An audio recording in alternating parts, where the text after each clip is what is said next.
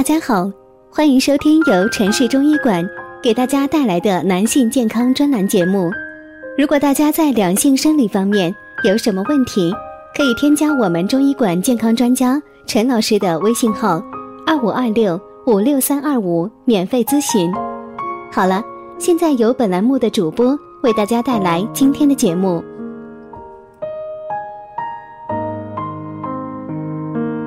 我们这一讲的题目是啊，爱上火，五心烦躁，如何安度三伏天呢？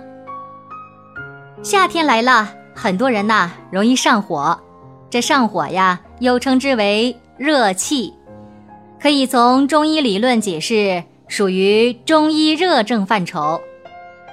中医认为，人体阴阳失衡，内火旺盛就会上火，因此啊。所谓的火是形容身体内某些热性的症状，而上火也就是人体阴阳失衡后出现的内热症候。那么我们该如何安度三伏天呢？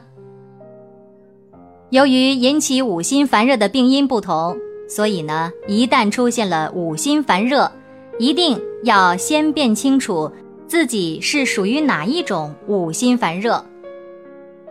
然后呢，按照中医辨证施治，这样啊就可以达到比较好的治疗效果。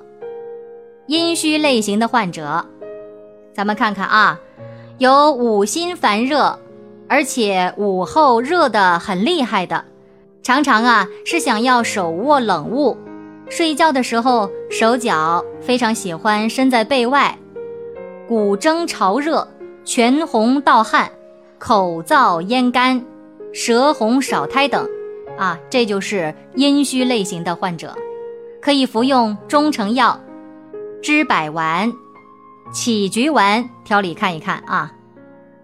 再看看火郁型的患者，有五心烦热、胸闷、口臭、牙龈出血、四肢倦怠、小便黄、大便干、舌红苔黄等等。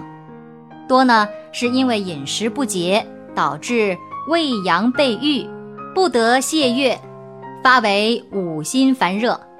像这样的呀，可以口服中成药泻肝丸、清胃丸来调理一下。再来看看血虚型的患者，午后自觉五心烦热，稍微一劳作啊，就会加重，并且呢，伴有神疲身怠。食少懒言、心悸、头晕目眩、面色苍白等症状，一般呢是与肝脾亏虚、气血不足有关。